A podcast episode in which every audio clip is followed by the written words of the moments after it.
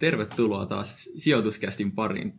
Teemu ja kuuntelijat ja katsojat. Kyllä, tervetuloa. No, mistä me tänään puhutaan? Tänään otetaan käsittelyyn vähän tunnuslukuja, mutta niitä ennen pohjustetaan tätä kertomalla, että mikä on tase ja tuloslaskelma, kun ne on kuitenkin oleellisia tässä ennen kuin ruvetaan avaamaan noita tunnuslukuja. Joo, eli ne on tämmöisiä, ei ehkä niinku välttämättä mikään mielenkiintoisia juttu, mutta sitäkin tarpeellisempia, että pystyy valita niitä voittajaosakkeita. Kyllä, täällä koulutetaan voittajia nimenomaan ja Just näin. tota, PEPB-luvut ja ROE on siis tänään tulossa, mutta ensiksi alta pois nopea pohjustus, niin lähdetään taseesta liikkeelle. Mitä, mitä meillä on taseessa ja mikä tämä on, niin kuin, mikä ihmeen tase? Joo, eli pidemmätti puheitta itse asiaan. Tota, tase, tase on yksi näistä tärkeistä asioista, mikä pitää tsekata silloin, kun alkaa katsomaan, niin kuin, että kannattaisiko johonkin tiettyyn yritykseen sijoittaa. Ja tästä taseesta löytyy esimerkiksi varat ja velat. Joo. Eli kohtuu oleelliset niin kuin asiat yritykselle, mitä omistaa ja mistä Kyllä. on velkaa. Kyllä, ja nämä varat ja velat voi molemmat jakaa lyhyt- ja pitkäaikaisiin, joka käytännössä tarkoittaa, että jos sulla on lyhytaikaisia varoja, niin ne on esimerkiksi semmoista konkreettista, vaikka niin kuin käteistä voi olla, Mm. ja sitten sulla on pitkäaikaisia varoja, niin se voi esimerkiksi olla, että joko on sulle vaikka velkaa pitkän ajan päästä rahaa, tai sitten sulla on joku semmoinen asia, mitä ei ihan hirveän helposti pysty laittamaan niin kuin rahaksi saman tien. Joo. Eli omistuksia kaikki. Omistuksia kaikki. Sinne kuuluu kaikki nämä masiinat, työvälineet, Joo, tota, tehtaat, mitä ikinä onkaan, tiloja, jos on omaa omaisuutta vaan. just näin.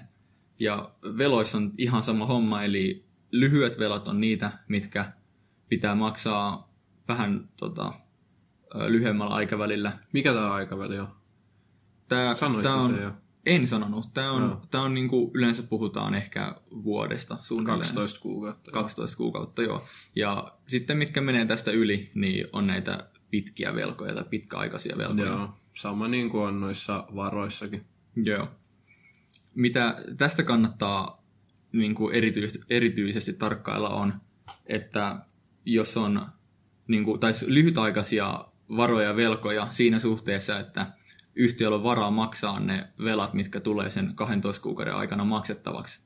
Eli on tarpeeksi käteistä saatavilla. Se on aika tärkeä. Eli sulla on enemmän lyhytaikaisia varoja kuin lyhytaikaisia velkoja, niin se olisi Joo. niin tällainen optimaalinen tilanne. Joo, ja tietenkin myös nämä pitkäaikaiset varat ja velat, niin totta kai halutaan, että yhtiöllä on enemmän varoja kuin velkoja ylipäätänsä.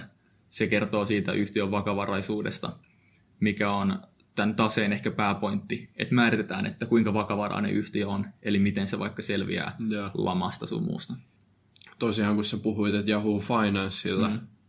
on tota, niin kuin englanniksi, niin kun me ollaan käyty, että on var, varoja ja velkoja, niin miten te löydätte tämän taseen sitten, jos haluatte mennä katsomaan joltain sivustolta, kun nämä usein onkin englanniksi, niin tämä tase on nimellä balance sheet ja sitten varat, assets, velat, liabilities. Just näin. Ta- tarkoittaa ihan samaa asiaa tosiaan.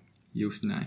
Ja täältä taseesta löytyy vielä yksi tosi oleellinen juttu, mikä kannattaa tsekata. Niin, ehkä kaikista oleellisin, mutta se tulee niinku varoista ja veloista, eli Oma pääoma. kyllä, eli oma pääoma nimensä mukaan kertoo sen lopullisen rahamäärän, mitä yrityksellä on omistuksia, ja yksinkertaisuudessaan varat miinus velat, niin saadaan yritykselle oma pääoma.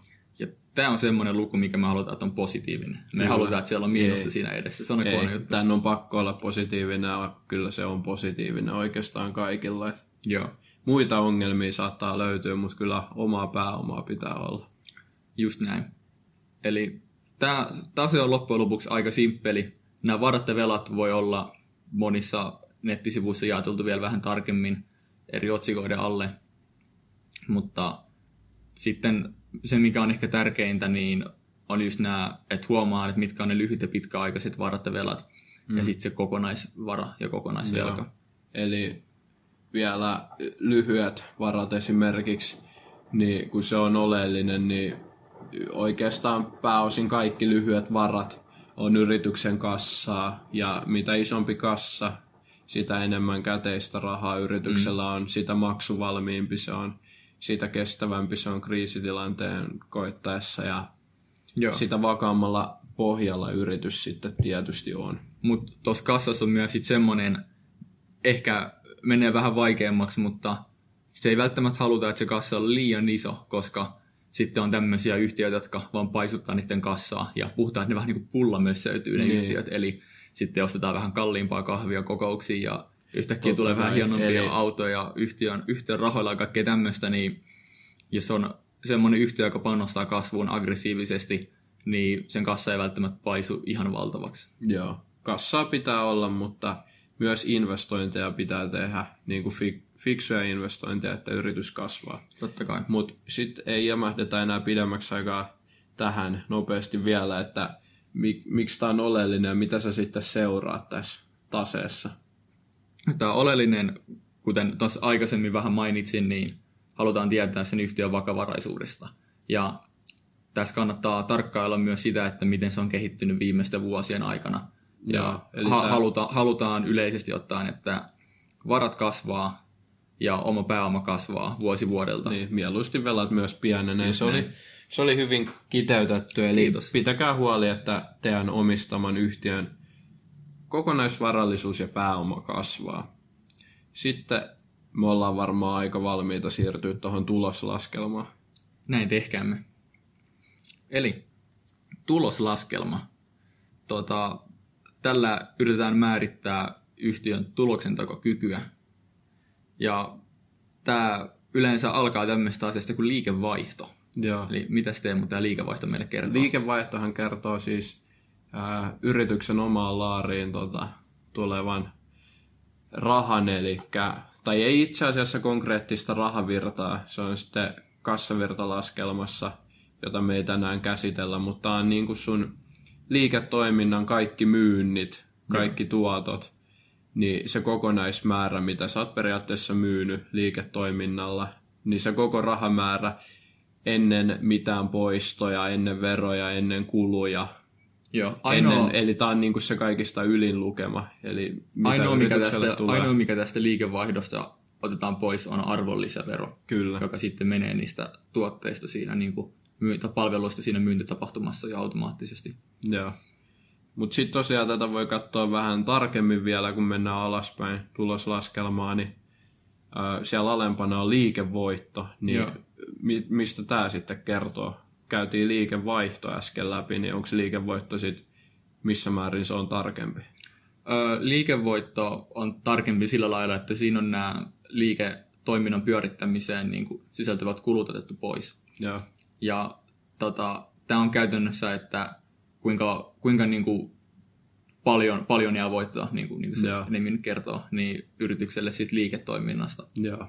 Ja tämä on myös tärkeää seurata tämmöistä, niin kuin, miten se historia on kehittynyt. Halutaan, että tietenkin liikevoitto kasvaa, koska silloin yhtiön kyky tehdä rahaa niin kasvaa ja se yhtiö kasvaa. Joo, tämä on tosi oleellinen liikevoitto nimensä mukaan liiketoiminnan tuottama tulos, liiketulos Joo. tai liikevoitto, niin se on oleellinen, koska me halutaan, että se itse liiketoiminta kasvaa. Ja liike, liikevoitto tai liiketulos, miten sitä itse haluaakaan kutsua, niin tosiaan ää, kaikki liiketoiminnan tuotto ennen tota, veroja ja korkoja, Joo. josta päästäänkin aasin sillalla sitten nettotulokseen. Nettotulos. Nettotulos. Eli tämä on se, kun mennään sinne tuloslaskelman pohjalle. Tämä on se vähän niin kuin mitä on siellä viivan alla vai Joo. mitä. Eli Joo. tässä on sitten, niin kuin äsken mainitsin, niin tosiaan verot ja korot otettu pois. Okei. Okay. Ja miksi tämä nettotulos, onko tämä sitten, niin kuin, mikä on sun mielestä näistä kolmesta tärkein? Täällä on mainittu liikevaihto, liikevoitto ja nettotulos, niin mitä sä niin kuin, haluat näistä erityisesti kiinnittää huomiota? Mä sanoisin, että kaikki on tosi tärkeitä, riippuen tietysti yrityksestä. Joo. Mä voin kohta vähän avata sitä nettotulos on ehkä se, mikä ensimmäisenä mulle tulee mieleen tsekata yritykseltä, jos tekee positiivista tulosta. Eli kaikki yritykset ei saa positiivista nettotulosta. Yeah. Eli silloin tulee katsoa muita tekijöitä. Mutta jos nettotulos on positiivinen, niin se on se ensimmäinen juttu, mitä mä katon. Ja nettotuloksesta verraten liikevoittoa vielä sen verran, että nettotulos saattaa jossain tapauksessa olla pienempi kuin liikevoitto, mutta se voi olla myös korkeampi. Joo. Ja kun me puhuttiin, että liikevoitto on sama kuin nettotulos, mutta nettotuloksessa otetaan huomioon sitten verot ja korot ja muusta kuin liiketoiminnasta tulleet niin kuin tuotot. Ja annetaan esimerkkejä sitten, että mistä yhtiölle voisi tulla tätä niin kuin, rahaa muualta kuin siitä se liiketoiminnasta. Joo, eli nettotulos siis voi olla myös isompi kuin tämä liikevoitto, ja se johtuu just siitä, että yrityskin voi sijoittaa. Joo, Yritys voi laittaa rahaa, yritys voi investoida ja tehdä muutenkin rahaa kuin tällä liiketoiminnalla. Eli jos otetaan esimerkki Mar- Marimekko, ää, mietitään liiketulosta, joka koostuu pääsääntöisesti myynnistä, Joo. vaatteesta, mitä niillä onkaan näitä. Niitä kivoja kukkaiskuvioita. Niin, kyllä. Ja. Varmaan on käsilaukkuja, vaatteita, tota, Joo. niin kuin, mitä, mitä kaikkea niin sisustuskamaa löytyykään, niin se, se sitten tuottaa tämän liikevoiton, mutta sitten sit kun nettotuloksessa on otettu huomioon verot ja korot, niin ää, nettotulos sitten kertoo sen lopullisen tuloksen sen jälkeen, kun on otettu huomioon Marimekon sijoitustoiminta, ää, liiketuloksesta poistetut verot. Joo. Eli usein nettotulos, ää, ainakin mitä mä oon huomannut, niin on vähän pienempi kuin tuo liikevoitto, koska yritys maksaa kuitenkin aika paljon veroja. Mutta jos on tosi paljon sijoitustoimintaa, niin sit voi, voidaan huomata, että se onkin isompi. Joo. Ja se johtuu just siitä, kun vaikka on sijoitettu muihin yhtiöihin esimerkiksi ja saatu siitä tota, sitten rahaa, niin täten se nettotulos on isompi. Kyllä. Sä kysyit, että onko nämä kaikki kuitenkin oleellisia, mikä on oleellisia, niin mulla tuli vielä sellainen mieleen, että jos nettotulos on sitten negatiivinen, eli yritys jää tappiolle, niin esimerkiksi tämä on tosi mahdollista kasvuyhtiöillä, niin sitten käytetään tällaisia niin kuin liikevaihtokertoimia. Okay. No, voidaan käyttää esimerkiksi tällaisia EV Sales, EV EBITDA-lukuja, joita mä en nyt rupea enempää avaamaan, mutta Joo. Kiinnitetään niin kuin huomioon siinä tapauksessa liikevaihtoa. Ja Ja varmaan erityisesti myös kasvuyhtiöissä siihen, miten se liikevaihto kehittyy. Kyllä, eli liikevaihdon kehitykseen ja sen halutaan olla kasvava, jos ei tosiaan voida ö, mitata nettotuloksen kasvulla, koska se on negatiivinen. Siinä oli tase, eli kuinka vakavarainen yhtiö on, ja tuloslaskelma, eli mikä on yhtiön tuloksentekokyky. Niin tämmöisessä pähkinänkuoressa. Joo, me koitettiin saada siitä yksinkertainen. Saa nähdä, minkälainen tuli. Joo. Ja Teemu paljastikin vähän, että me käydään muutama tämmöinen tunnusluku vielä tähän loppuun. Ja lähdetään vaikka tuommoista kuin PE. Kirjoitetaan Joo. P kautta E ja se tulee sanoista price to earnings. Ja sä Teemu vähän valasit meille, että mitä tämä tarkoittaa. No mä lähden vähän avaamaan. Tämä on niinkin yksinkertainen juttu kuin hinta jaettuna tosiaan nettotuloksella. Ja nämä jaetaan yleensä osakekohtaiseen hinta- ja osakekohtaiseen tulokseen. Joo. Eli tota, yksinkertaistettuna niin, jos yrityksellä on vaikka 100 miljoonaa osaketta, niin jaetaan se hinta 100 miljoonaa osaa, ja, eli se on se osakkeen hinta, ja sitten tulos 100 miljoonaa osaa myös, niin saadaan osakekohtainen tulos. Ja tätä teidän ei tarvitse nyt stressata, että teidän pitäisi siitä nämä laskea. Mä kyllä- itsekin tuossa miettiä, että kuulostaa aika työmaalta, että miten Joo. kukaan jaksaa näihin sijoittaa. jos Joo, pidetään. ei pidä laskea, että tämä tosiaan ilmoitetaan PE aina siellä, kun sä lähet sijoittaa, niin aika kissan kokoisin kirjaimin, vaikka Nordnetin palvelussa tai mitä kauppalehti näyttääkään, niin siellä ilmoitetaan tosiaan PE suoraan, mutta ihan vaan havainnollistamaan, mistä nämä tulee, eli osakekohtainen hinta jaettuna osakekohtaisella tuloksella. Mitä tämä sitten kertoo meille? No tämä kertoo sen osakkeen arvostuksesta, eli nämä on tällaisia arvostuskertoimia, nämä PE ja PB. Eli koska tuo hinta on tuolla ylhäällä ja se jaetaan sitten ö, tuloksella, niin voidaan tehdä johtopäätös, että mitä pienempi PE-luku, niin sitä halvempi, mitä suurempi PE-luku, sitä kalliimpi yhtiö. Joo. Näin karkeasti ajateltuna suhteutettuna sitten niiden tekemään tulokseen. Okei. Toimiiko se oikeasti aina sillä lailla, että jos on matala PE, niin se on halpa tai niin kuin hyvä diili? Niin ja että pitäisi ottaa suoraan vaan sokeasti hal- halvimmat PE sieltä pois pyörimästä. Niin. Riittääkö tämä yksinään siihen hyvän sijoituspäätöksen tekemiseen? No ei riitä.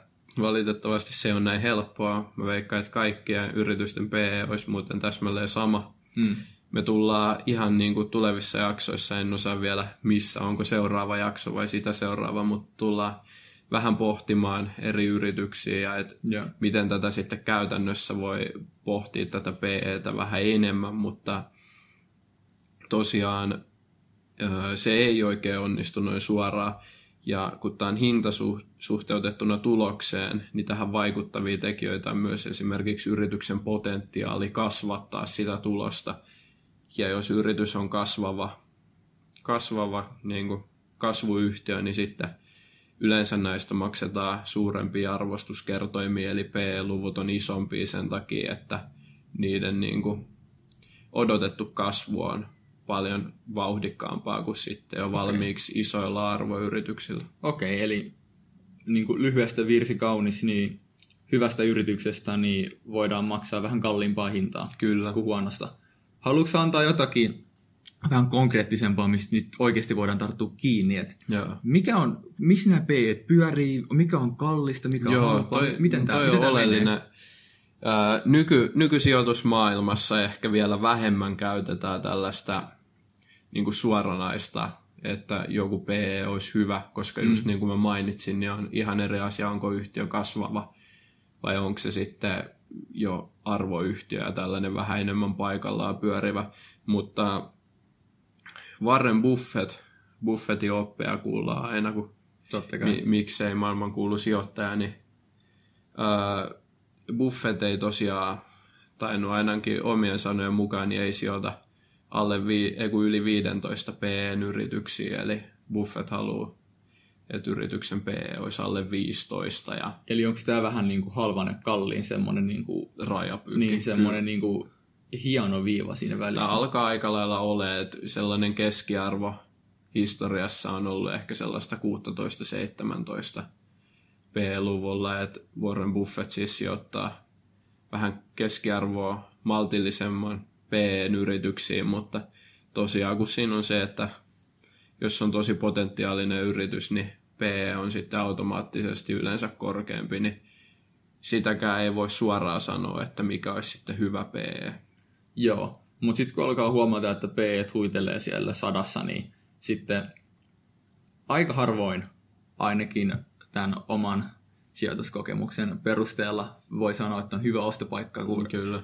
Että kyllä se tietty raja on, että ei ne kuitenkaan ihan Joo. mihinkään statusfääreihin voi nousta. Vaikka on näitä poikkeuksia, niin ne on silti suuntaantavia ja just mm. jos vertaatte yrityksiä samalla toimialalla, niin voitte vähän katsoa, että no hei, pelifirma tässä on viisi pelifirmaa, niin vertaatte niiden PE-lukuja. Ja, Joo, sitten, hyvä ja millä on niin kuin matalin PE, niin se on sitten alimmaksi arvostettu. Joo. Ja verratkaa just niitä saman, tota, saman alan yrityksiä. Mutta tämä tosiaan kyllä edelleen nykypäivänäkin toimii hyvänä suuntaan antavana työkalun. Selkeä. Ja nyt tulee tämä arvostuskertoimien tunnusluku numero DOS, eli ne. PB. Tämä tulee, kirjoitetaan edelleen P kautta B, ja tämä tulee sanoista price to book value. Joo, sä saat nyt selittää tämän. Ai mä saan selittää no joo, tämän. Eli niin pitkä toi tämä, tämä on se osakkeen markkinahinta jaettuna sitten sen yhtiön osakekohtaisella pääomalla. Joo. Ja tämä myös kertoo, että kuinka arvostettu se yhtiö on.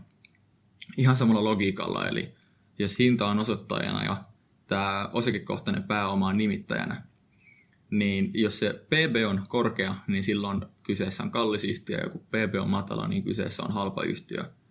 Mä en osaa itse sanoa, että mikäköhän se historiallinen niin kuin PB oli samalla lailla kuin tuossa Teemu hienosti kaivoton historiallisen PEn. Mutta voidaan sanoa, että ehkä semmoinen kahden, kolmen PB on vielä semmoista aika peruskauraa ja sitten kun siitä lähtee ylöspäin, niin aletaan, aletaan mennä vähän kalliimman puolelle ja Joo. sitten jos PB taas on alle yksi, niin silloin sitä yhtiötä pystyy itse asiassa ostamaan alle sen osien summan, koska se hinta on halvempi kuin mitä se osakekohtainen pääoma. Niin, eli periaatteessa jos yhtiön PB on tasan yksi ja sä ostat tätä yhtiöä, niin sä omistat yhtiön pääomaa täsmälleen saman verran kuin mitä se osake maksoi. Eli kun Joo. tämä PB on alle yksi, niin sä omistatkin enemmän pääomaa tältä yritykseltä kuin mitä sä oot maksanut tästä, mutta yleensä jos PB on alle yksi, niin se on sellainen yritys, mitä oletetaan siis, että liiketoiminta heikkenee aika Joo. lailla. Joo, just näin. Tai sitten on jotain ihmehässäkkään menossa markkinoilla mm. ja ihmiset ihan sekaisin. Nämä PE ja PB, kun puhutaan arvostuskertoimista, niin, niin tämmöisenä kaksikkona aika hyvin kertoo just siitä osakkeen kalleudesta. Ei tietenkään kerro välttämättä sen yhtiön laadusta mitään, mutta että kuinka korkealle se on arvostettu. Mun mielestä, olisiko Benjamin Grahamilla tai Warren Buffettilla ollut joku tämmöinen, että ne lasketaan jonkun yhteissumman? Ja... Joo, se on yhteistulo, eli Joo. Miten se Benjamin menikään? Grahamin tota, mm, kaavo vai mikä tämä oikea sana onkaan. Mm, niin, yhtälö olisi. Niin, no joo, mutta siis Benjamin Grahamin mukaan, jos PEn ja PBn tulo ylittää 22,5, niin silloin puhutaan kallista yhtiöstä. Eli Graham tosiaan halusi yhtiön, joiden PEn ja PBn tulo, eli kerrottuna, yh, kerrottuna niin, ää, on alle 22,5. Okei. Okay. Tämmöisiä yhtiöitä on varmaan kyllä aika hankala löytää tällä hetkellä, kun huidellaan aika korkeissa arvostuskertoimissa niin kuin kaikkialla aika lailla Joo. markkinoilla. Mutta, Mutta Benjamin Graham hän on kuuluisa arvosijoittaja ja nykypäivänä se arvosijoittaminen tämä arvostrategia ei ole ihan, ihan niin hyvin toiminut ainakaan Helsingin pörssissä. Ei, mutta tässä oli arvostuskertoimien tunnusluvut numero uno ja dos, niin mennään vielä tähän meidän kolmanteen tunnuslukuun. Joo, eli puhutaan sellaisesta kuin ROE, ja tämä on Warren Buffettin lempitunnusluku, eli oman pääoman tuottoaste. Joo, eli return on equity. Kyllä. Ja kerro Teemu, että miten tämä lasketaan. Mulla on ihan unohtunut osan, että kun nämä kaikki tunnusluvut löytyy aika lailla valmiina, niin. Niin mulla on itse ihan unohtunut, että miten nämä lasketaan. No niin. niin miten tämä homma hoituu? No ROE lasketaan niinkin simppelisti, kun otetaan sama nettotulos, mitä käytettiin PE-luvussa. Joo. Ja sitten otetaan oma pääoma, mitä käytettiin PB-luvussa. Ja nettotuloksella jaetaan oma pääoma, jolloin saadaan tällainen prosenttikerroin, vai miksi sitä sanotaan, joka sitten kerrotaan vielä sadalla prosentilla, niin saadaan prosentit. Eli kun nettotulos, joka on pienempi yleisesti kuin tämä oma pääoma, jaetaan sillä omalla pääomalla ja kerrotaan sillä sadalla prosentilla, niin saadaan prosenttiosuus, kuinka paljon yritys tekee tulosta verrattuna tähän omaan pääomaan. Joo, siinä tuli kaikille matematiikan faneille hmm. tuota, briefi. Mitä tämä ROE sitten, kun eihän toi nyt välttämättä kerro mitään, että miten se ne. lasketaan, niin mitä tämä kertoo siitä niin kuin yhtiöstä, mihin ollaan sijoittamassa? Eli niin kuin nimestä oman pääoman tuottoaste voi jotain päätellä, niin tämä kertoo siitä tuloksentekokyvystä suhteutettuna omaan pääomaan. Eli mitä isompi tämä ROE on, niin sitä enemmän yritys pystyy tuottamaan rahaa suhteutettuna omiin nykyisiin varoihin, ja tämä itse asiassa lasketaan edellisen 12 kuukauden tuloksella ja okay. omalla pää, oman pääoman keskiarvolla. Eli kun me puhuttiin tuossa osinkojaksossa, että yrityksen tulee osinkoa jakaessaan tietää, että kumpi tekee parempaa tuottoa rahoille, yritys vai osakkeen omistaja, niin tämä ROE on se the-mittari siihen. Okay. Eli mikäli yrityksen ROE, eli tämä oma pääoman tuottoaste on korkea, niin yrity, voisi sanoa, että yrityksen kannattaa sijoittaa itteensä, eli investoida. Koska, koska se pystyy investoimaan sen rahan todella tuottavalla tavalla. Kyllä, eli tulos on iso verrattuna tähän kokonaispääomaan. Selvä. Eli justiinsa sijoittajalle tämä aika hyvin kertoo siitä, että kuinka hyvin se yhtiö pystyy tuottamaan lisäarvoa. Joo. Ja, lisä, ja kasvamaan samalla. Kasvamaan. Ja lisäarvo on nimenomaan siihen verrattuna, että kun sijoittaisi suoraan vaan markkinoihin, eli vaikka johonkin indeksirahastoon, mm. Ja kun te kuuntelijat varmaan tiedätte, että saa semmoista keskimäärin varmaan 8 prosenttia, tulee tosi karkeasti mm. indeksistä, ainakin historian mukaan. Niin sitten jos tämä ROE on selkeästi yli tämä 8 prosenttia, niin tästä voidaan päätellä, että tämä yhtiö on hyvä tuottamaan oikeasti lisäarvoa sille osakkeen omistajalle, koska tämä yhtiö pystyy itse tuottamaan paremmin rahaa kuin mitä markkinat keskimäärin pystyy Kyllä, tuottamaan eli, rahaa. Eli siinä tapauksessa, kun tämä ROE heiluu sit siellä jo yli, yli 10 prosentin lähempäksi 20, vaikka 3-40, niin sitten voisi jo sanoa, että yri, yrityksen ei välttämättä kannata maksaa niitä valtavia osinkoja, vaan mm. pitää rahaa investoida ja näin ollen kasvaa ja tuottaa lisäarvoa osakkeenomistajalle silleen, että tämä kurssikäyrä sitten Joo. liikkuu sen mukaisesti. Ja vaikka tämä yritys maksaisikin hyvää osinkoa, niin mä itse ainakin vaadin kaikilta yrityksiltä, yhtiöiltä, mihin mä aion sijoittaa, sen, että niillä on nyt ainakin se kaksi numeroinen öö, ROE. Eli joo, joo kyllä. Eli, eli kymmenen tai yli. Yep. Se on, siitä mä tykkään. Joo. Mutta pidetään tämä nyt edes jollain tavalla tiiviinä tämä meidän jakso ja ruvetaan joo. lopettelee tähän, niin jää sitten jää vähän tilaa muillekin asioihin sinne, muillekin asioille sinne päänuppiin. Niin Nimenomaan. Tämä oli tota, ihan täytä. Tämä oli varmaan vähän, voi olla vähän raskaampaa kuunneltavaa kuin perussettiä, koska tuli kaikkea terminologiaa ja kuka nyt on terminologian fani, mutta ne on oikeasti tosi tärkeitä asioita, jos haluaa olla voittava osakepoimija. Ja niin varmaan moni, moni kuuntelijoista haluaa ja kiinnostaa sijoittaminen, niin nämä kannattaa ottaa haltuun, haltuun yhteen takia.